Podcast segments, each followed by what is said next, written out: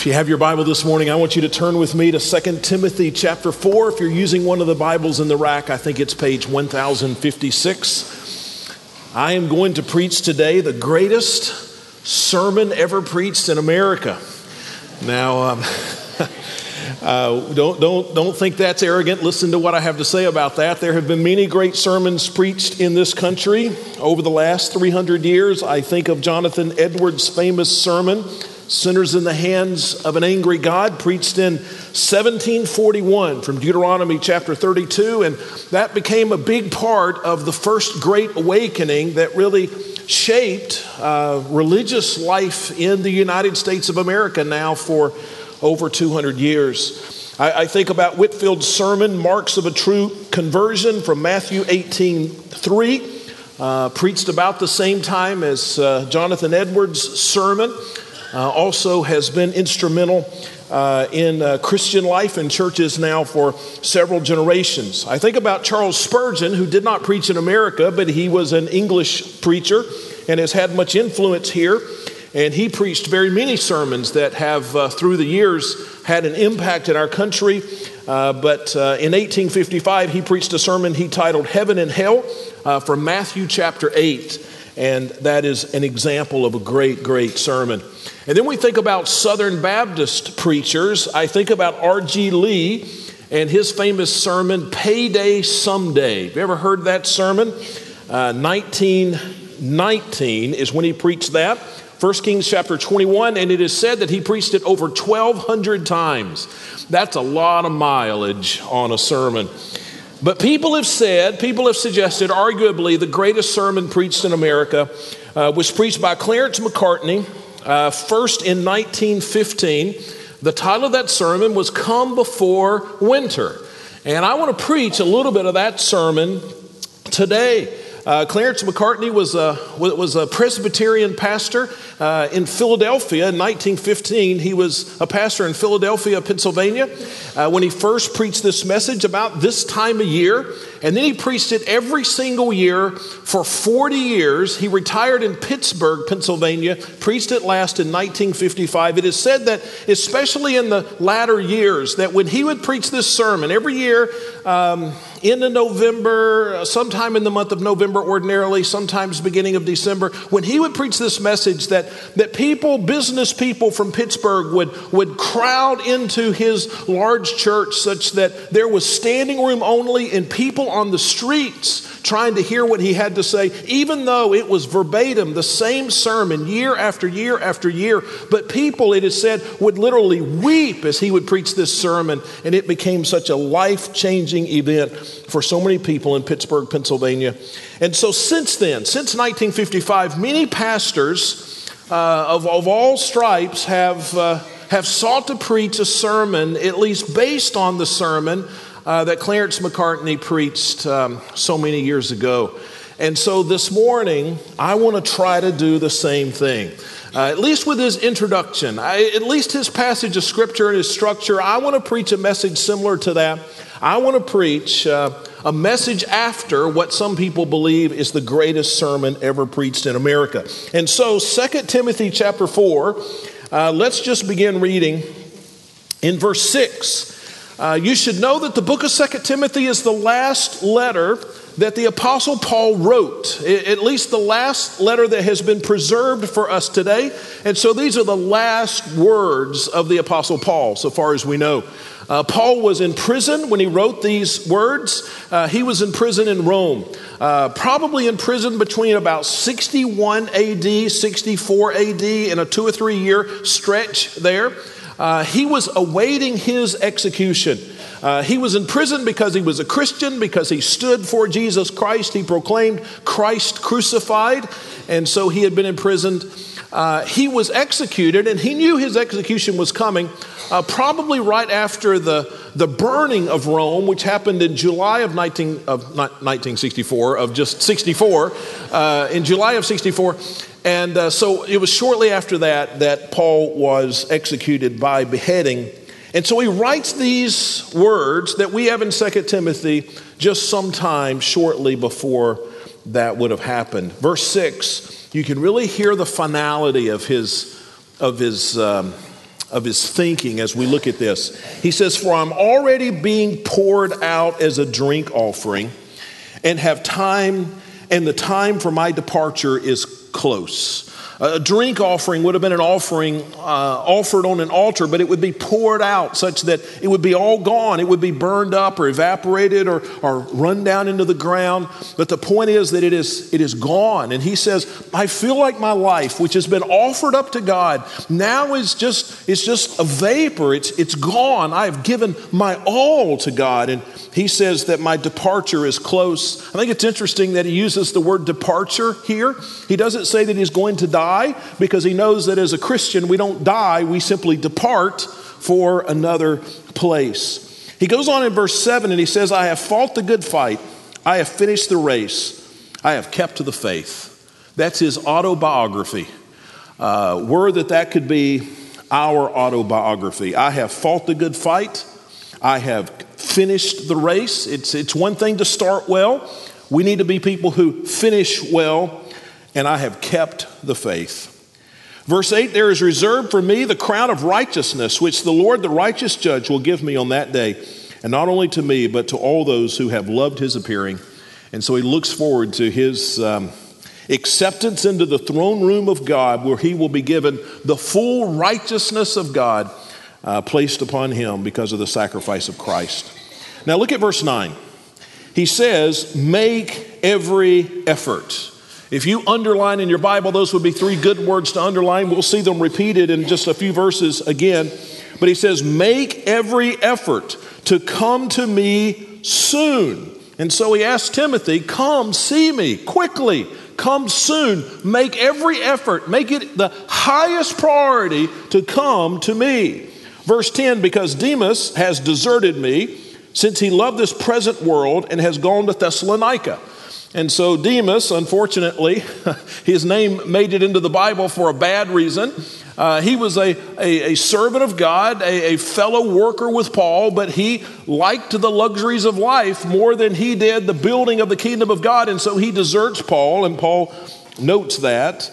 The Crescens have gone to Galatia, Titus to Dalmatia.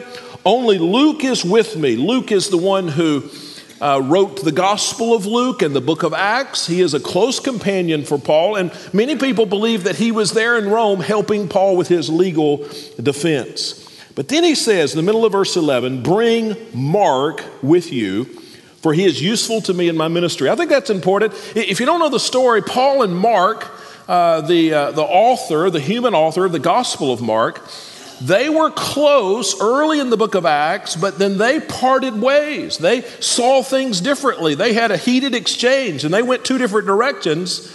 But it's interesting now, Paul, we see him at the end of his life. He has made things right with the one that he had this division with.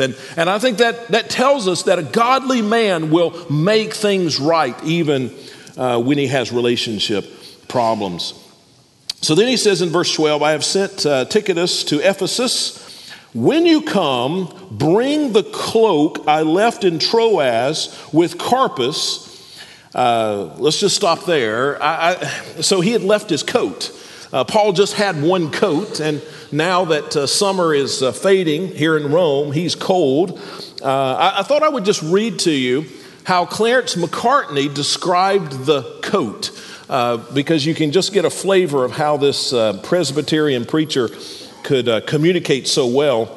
He said this is the only robe that Paul possesses. It has been wet with the brine of the Mediterranean, white with the snows of Galatia, yellow with the dust of the Ignatian Way, and crimson with the blood of Paul's wounds for the sake of Christ.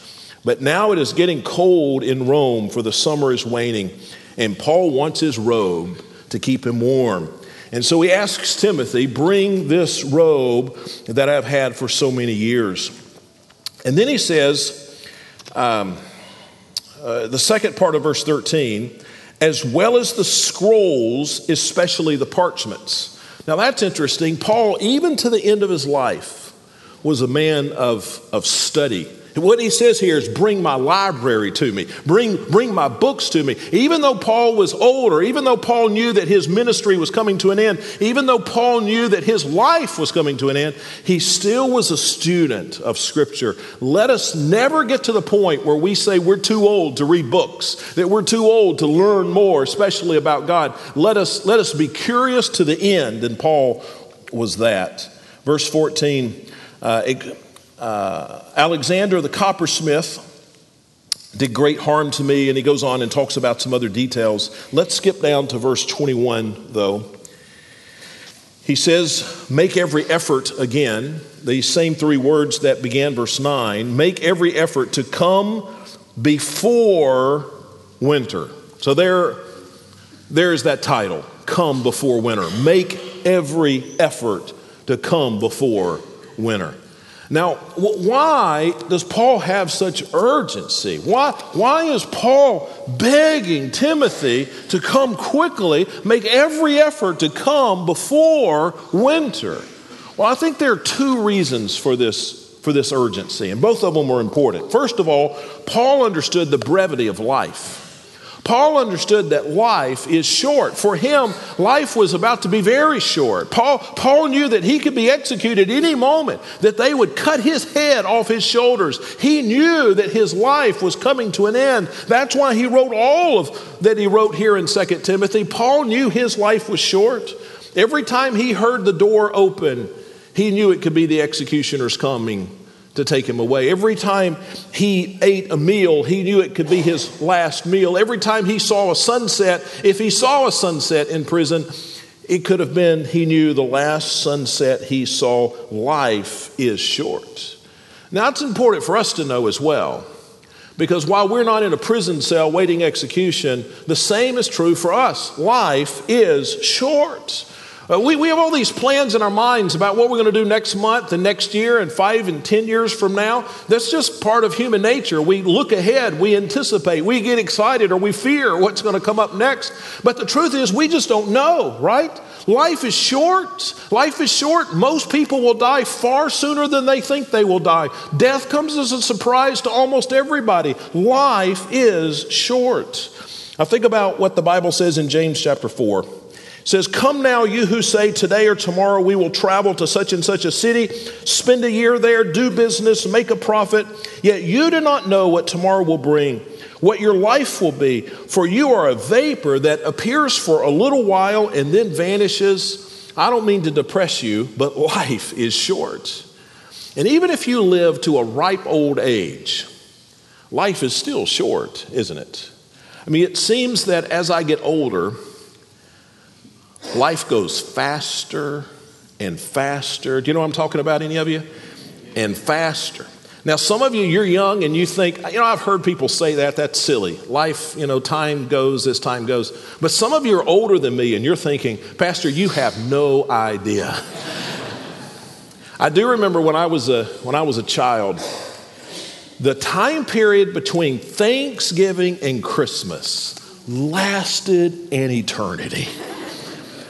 I would be so anxious for those Christmas gifts, and I would count down the days. My mom hung this thing on the refrigerator. And maybe you do this at your house, and you took a piece of candy out of it every day, and it showed you how many more days until Christmas. And oh boy, that just seemed to make it drag out even longer. It just could not get here fast enough. It seemed like it was 15 years between Thanksgiving and Christmas. But you know, it doesn't seem that long anymore, right? I mean, it's Thanksgiving and then just bang, it's Christmas. Ask Andre, this is sort of his busy season, and he wished it was 15 years between one and the other. But you know, now it just comes as, you know, we have Thanksgiving and have people over and you have turkey and then just bang, it's time for Christmas. And you know, as we get older, all of life is like that. Life is brief. Now, if you're not discouraged and depressed enough, I want to make sure I make this point as strongly as I can. So I did some math this week. I took an 82-year lifespan. Now, a lot of you, you're way beyond 82, and God bless you. You know, go for 10 more, right? But 82, they tell us that's a pretty good life. That's a long life. A lot of us won't ever make it to 82. So let's just take an 82-year life just for our mathematical purposes. And then I want to compare that life, 82 years, to a calendar year. So you're born January 1st and you die December 31st. The question is, what is your date today? I thought I would encourage you by sharing that information. If you're 25 years old, today is April 21st. Now let that sink in. If you're 25, you're right in the middle of spring. If you're 45, it's July the 19th. If you're 55, it's September the 1st.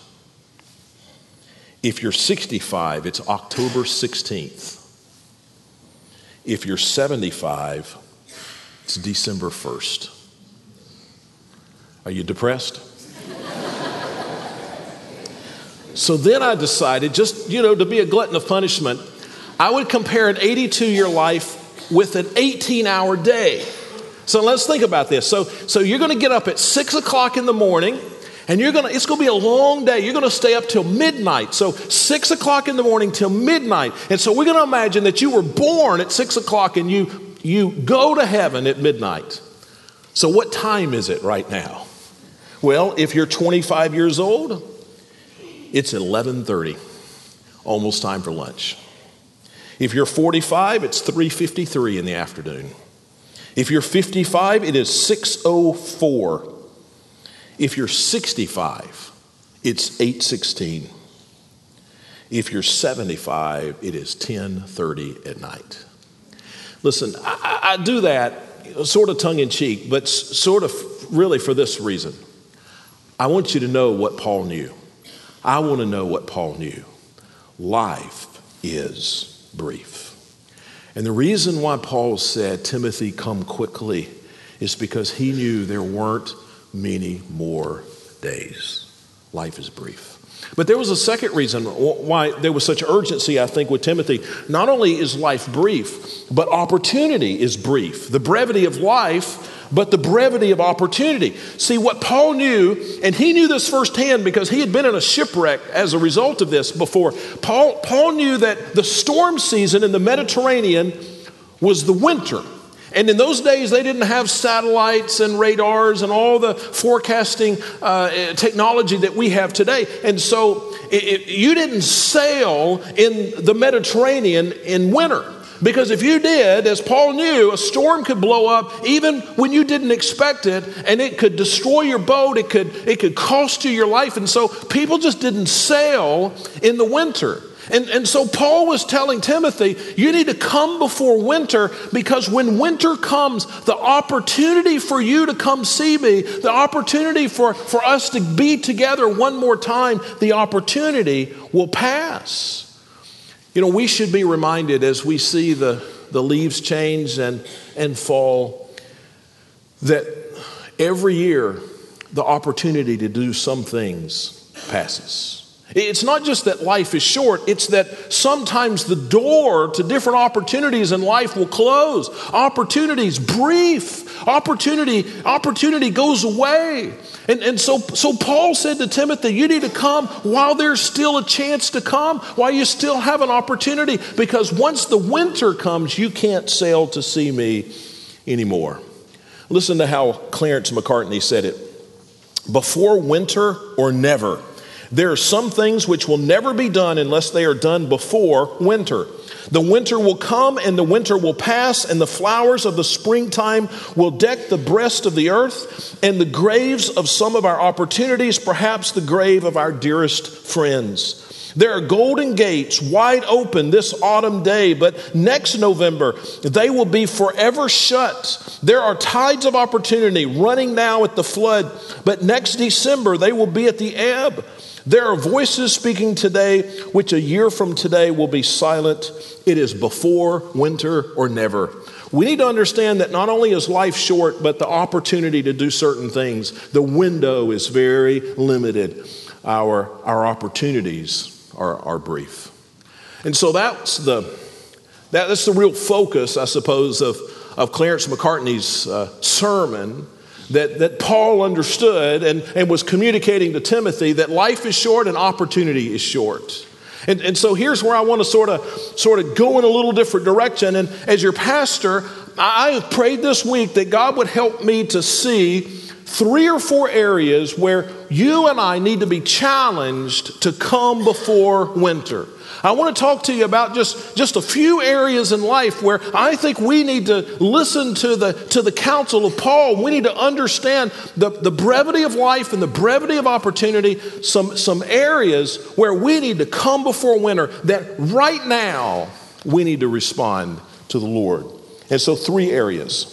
Number 1, I believe we should come before winter in the area of holy living. Holy living.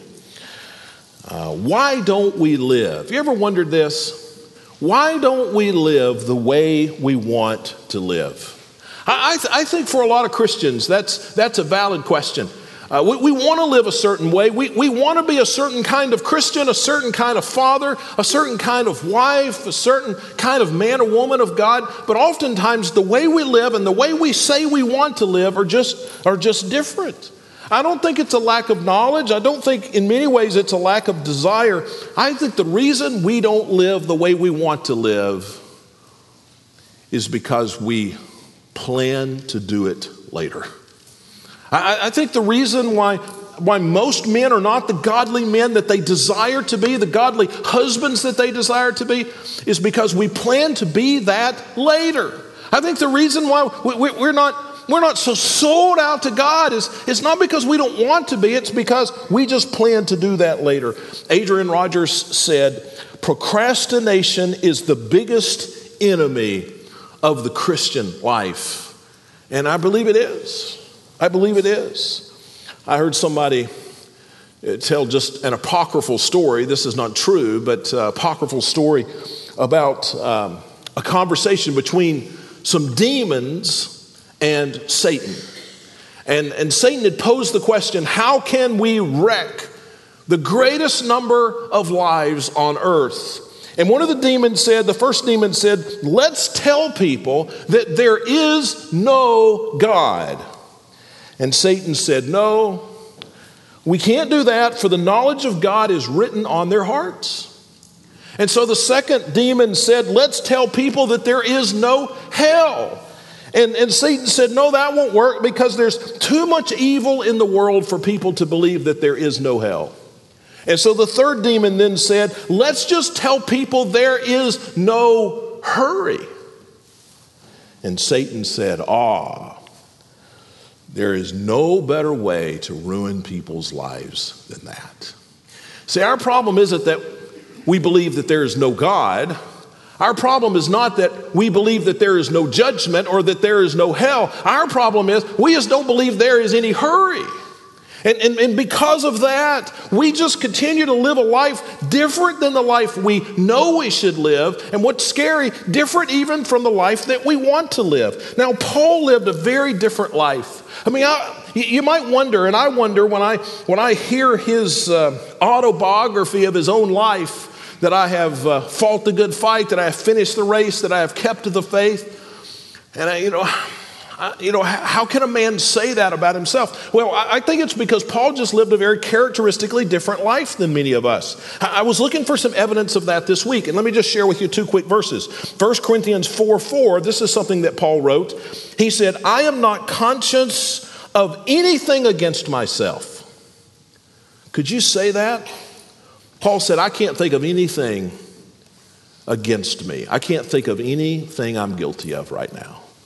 And then in 2 Timothy, this same book, chapter 1, verse 3, he says, I thank God whom I serve with a clear conscience. You know, I think most of us just can't say those things. And one of the reasons why there's so much stress, depression, and anxiety, which are things that just seem to be so much on the rise, even within the church, it seems to be an epidemic. And I know that all of those things are complicated and there can be many contributing factors, but I believe that one of the reasons why there's so much stress, depression, and anxiety is this, that there's this difference between how we want to live and how we really live. that we can't say we have a clean conscience, that we're constantly dealing with the incongruity of this, that it just the way we want to live and the way we live don't fit together, and it causes so much pain. And we learn to live with certain sins. We say, well, nobody's perfect. I can't help it. It's just a small sin. Doesn't hurt anybody. I do better than most. And we learn to live with sin. Sometimes they're small. Sometimes they're secret sins. Sometimes they're common sins. But it destroys us on the inside out. What we need to do is recognize that every day we wait, there's more sin to repent of. There's less time to repent in. And there is a harder heart to repent with. We must come before winter in the area of holy living. When are we just going to live the way we know we ought to live and the way we desire to live? When are we going to be the men and the women and the young people of God that we know that we ought to be and want to be? We need to come before winter. There just needs to be an urgency where we say, no longer, not another month, not another year, I will live the way I know I should live. Well, I think there's a second area where we should come before winter, not only in the area of holy living, but also in the area of right relationships. And I think many people look to their past. Many of us, we look to our past and we see debris from too many broken relationships. We look at relationships with friends and with family members and even people in church, and we just see all of this debris, all of these broken relationships. Or sometimes it's not so much broken relationships as it is relationships that have just grown into disrepair. If you ever driven through the country and you come upon an old house out somewhere and you see 2 or 3 vehicles in the front yard that the grass is all grown up around them, and you can tell that nobody's cranked those cars in years. And you know, when they parked those cars in the front yard, they probably never intended that they wouldn't move again, but just over time, disrepair and lack of attention, and now they have a junkyard in their front yard. And I think that's happened to many of us with our relationships. We've just allowed them to become in disrepair. There are really 2 categories here, I think, where we need to come before winter in the area of right relationships. One is broken relationships. The Bible says in Romans 12:18, if possible, as far as it depends on you, you should live at peace with everyone. Now, can you say that you have peace with everyone?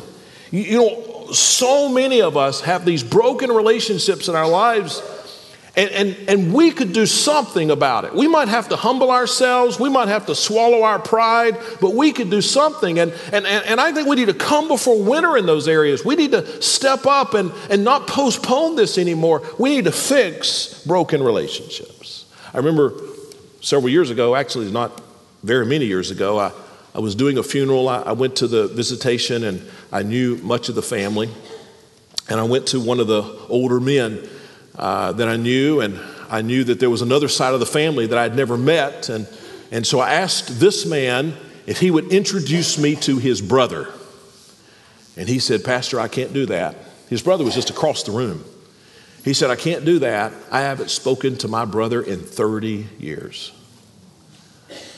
Listen, it wasn't the time or the place, but I wanted to say, well, shame on you. It is up to us.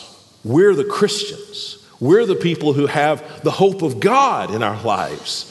It is up to us to follow the example of Christ. Aren't you glad that God didn't fold his arms in heaven and huff and puff and say, look at those sinners. If they want something, they can come to me. No, that's what Christmas is about, that God reached out to us, that God took the initiative when it wasn't God's initiative to take, when it wasn't God's problem, when it wasn't God's fault, when we were the ones who rebelled. But God reached down to reach out to us, and we need to do that in some relationships in our lives.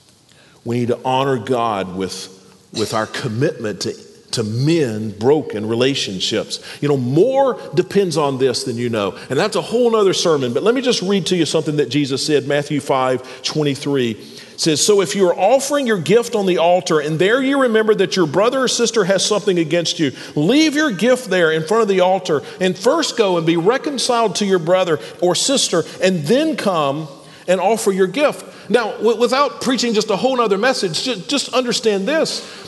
Jesus believed that it was so important that you and I take the initiative to go and mend broken relationships that he said you should do that instead of worship. Now, one of the things you'll never hear a preacher say is don't go to church, all right? I mean, if you want to ask me my opinion on things, I got lots of opinions about a lot of things, and some of them might surprise you, but this one won't. I think you ought to be at church. I don't ever think there's a good reason not to go to church. You ought to be at church every week. Be at church, be at church, be at church. But Jesus said, I know a reason not to go to church.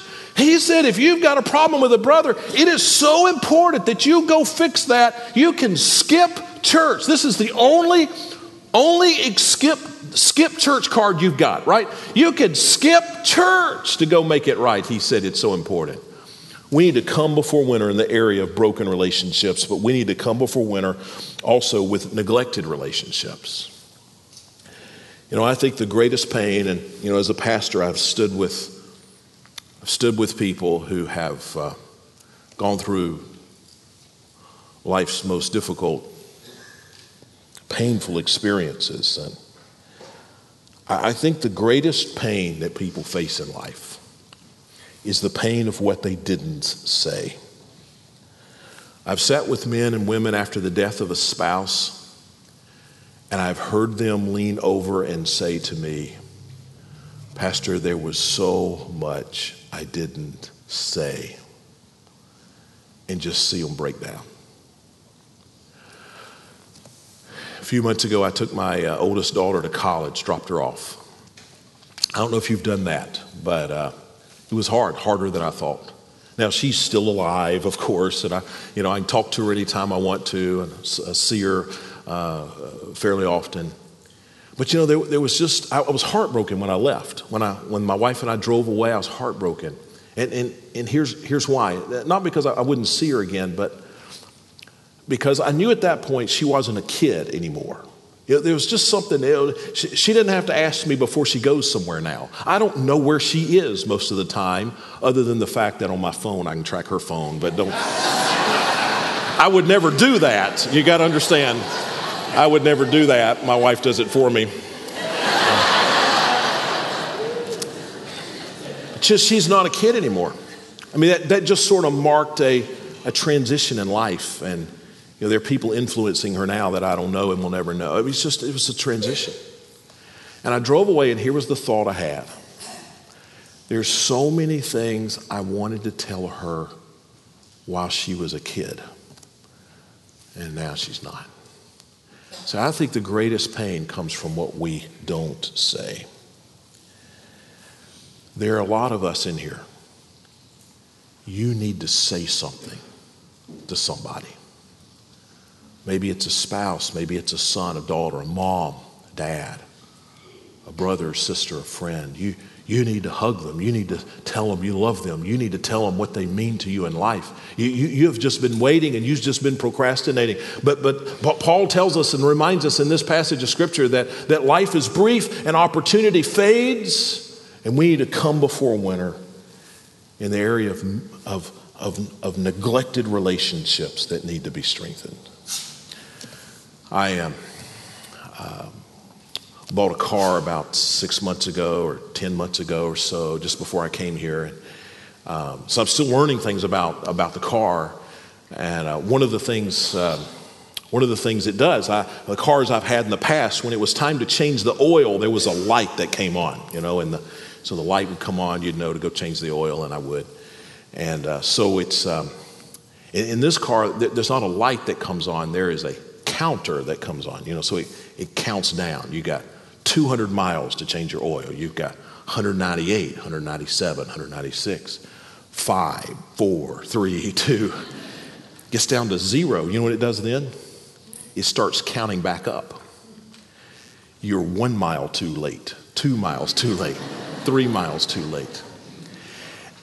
And there's a display. You have to press a button every time you crank the car to make that number go away.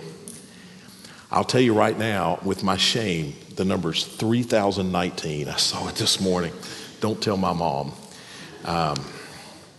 But you know what that is? It's a, I don't even like to drive my car now. And I know there's a way to fix that, but because it is a constant reminder and a measurement of my failure over the last few weeks to take the time to go get my oil changed, as simple as that. And, but you know, it's really a blessing, right?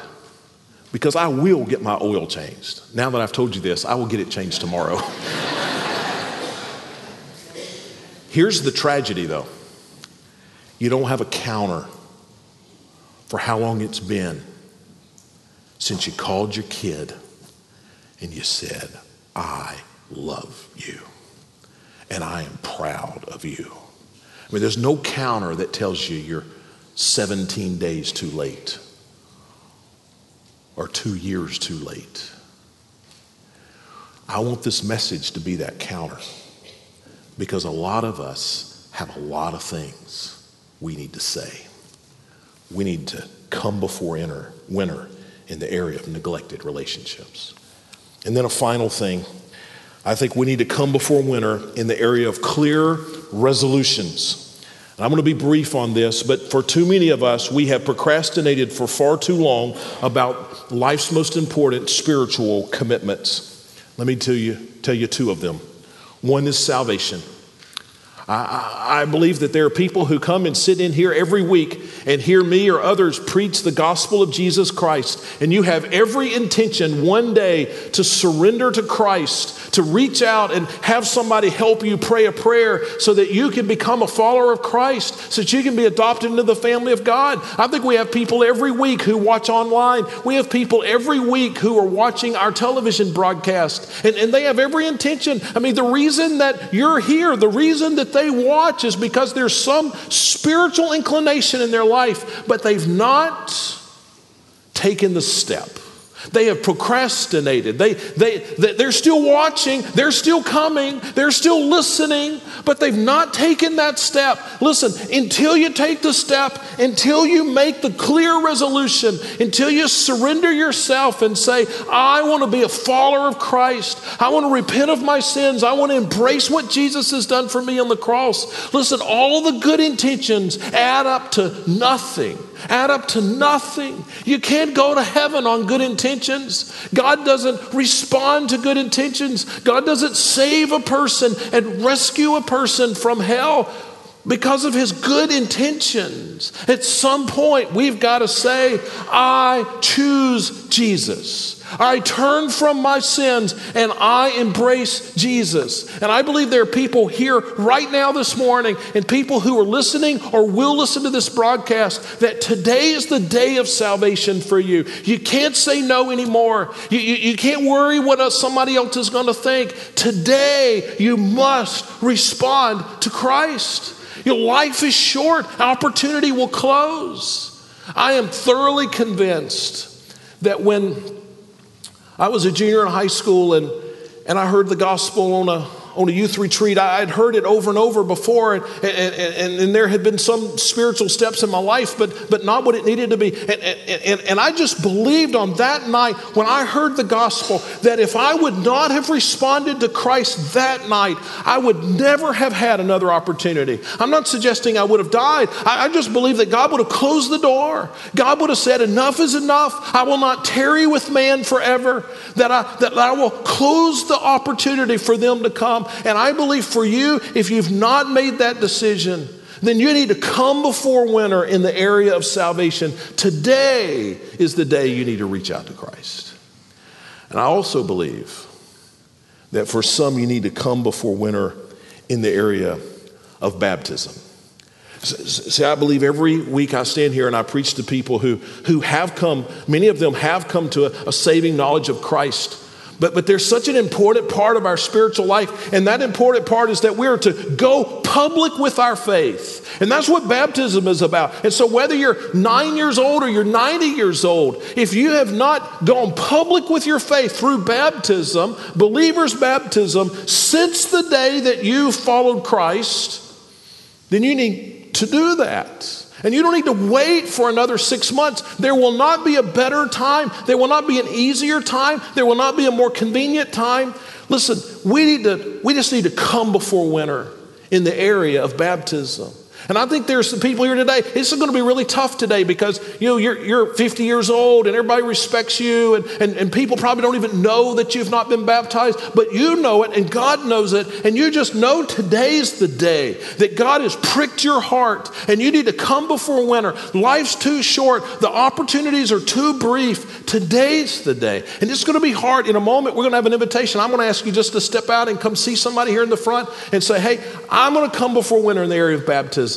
I want to set it up. I don't want to wait any longer. It's going to be hard for you to come down. But listen, that's the point of the close of Paul's message. All this writing, and it comes down to this in his last letter, in the last chapter, in the last few verses. We can't procrastinate spiritual decisions anymore. It's time to come before winter. You ever wondered if Timothy did it? I wonder that. That's one of my questions I'm going to ask when I see him. Timothy, did you go before winter? Did you get there before it was too late? I don't know if he did or not. We don't have any. There's not even really any tradition that tells us one way or the other. I want you to hear how Clarence McCartney wrote about the possibility. Listen to this. He says, suppose Timothy, when he received that letter from Paul asking him to come before winter, suppose he had said to himself, yes, I shall start for Rome, but first I need to clear up some matters here at Ephesus. He was a busy man in Ephesus. Then I'm going to go down to Miletus to ordain some elders there. They've asked me to do that. And then I'm going to go over to Colossae to celebrate the communion. They've asked me to do that. And then I'll go see Paul. And when he was attended to these matters, he starts for Troas, and there he inquires where he can get a ship which will carry him across to Macedonia and thence to Italy, or one that is sailing around Greece in the Mediterranean. And he is told that the season for navigation is over, and no vessels will sail till spring. And so he waits. All through the anxious winter, we can imagine Timothy reproaching himself that he did not go at once to receive Paul's letter. When he received Paul's letter and wondering how it fares with the apostle. When the first vessel sails in the springtime, Timothy is passenger on it. I can see him landing at Neapolis and hurrying up to Rome, and there he seeks out Paul's prison, only to be cursed and repulsed by the guard. And then he goes to the house of Claudia or to Pudens, and he asks where he can find Paul. And I can hear them say, are you Timothy? Don't you know that Paul was beheaded last January? Every time the jailer put the key in the door of his cell, Paul thought it was you coming to see him. He asked us every time we saw him if we had seen you. He wanted to see you so badly before he left. But you've come too late. So the tragedy of your life will probably be not be that you didn't know enough. That won't be the tragedy. The tragedy of your life, if there is one, will be that in whatever area you waited too late. So I want to ask you to bow your head and close your eyes for a moment. We're going to do our invitation a little differently this morning. I'm going to invite you, best we have room up here in the front, I'm going to ask you to come forward. I want to ask you to come forward if maybe you just need to sit on this front pew or kneel at this one of these steps around this platform. Just to make a commitment to the Lord that in whatever area the Holy Spirit has has pricked your heart that you are going to come before winter, that you're going to make that phone call, you're going to fix that relationship, you're going to repent of that sin. And my prayer is that the altar will just be filled with people who, I mean, you don't have to share this with anybody, but you need to talk to the Lord and say, no more procrastinating for me. This isn't for a week from now or a year from now. I am going to come before winter. Would you join me here at the front in a moment when we stand and just briefly tell God with all your heart, I'm drawing a line in the sand. It changes today. But I want to extend another invitation. I'm going to be here in the front. David's going to be here in the front as well. We'll call other people to the front as we have need.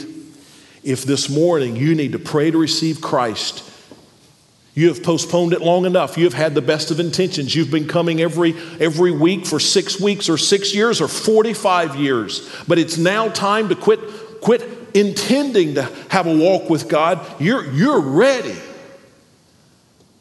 I want you to come and just take my hand or his hand and say, hey, today I'm coming before winter and I'm embracing Christ.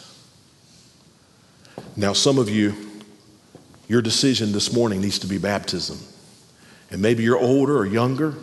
Maybe people know you haven't been baptized. Maybe not a person here knows. We're not talking about church membership or anything like that. I mean, we can talk about that at another time.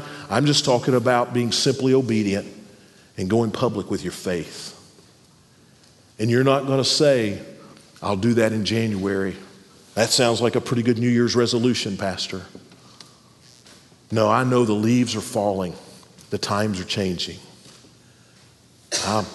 The opportunity is brief. And step down and take David's hand or my hand and just say, I'm going to come before winter. An area of baptism. And we'll take it from there. Father, I believe that there are just these critical times in our lives. There are not many of them. But I believe that we face some critical times when we either are going to make a decision or we're not. We're either going to respond or we're not. And I think for many people, this is one of those times. Let not one person in the sound of my voice today leave here with good intentions, but let us come before winter. And we pray this in Jesus' name. Amen. Let's stand together. You come right now. You respond as they sing.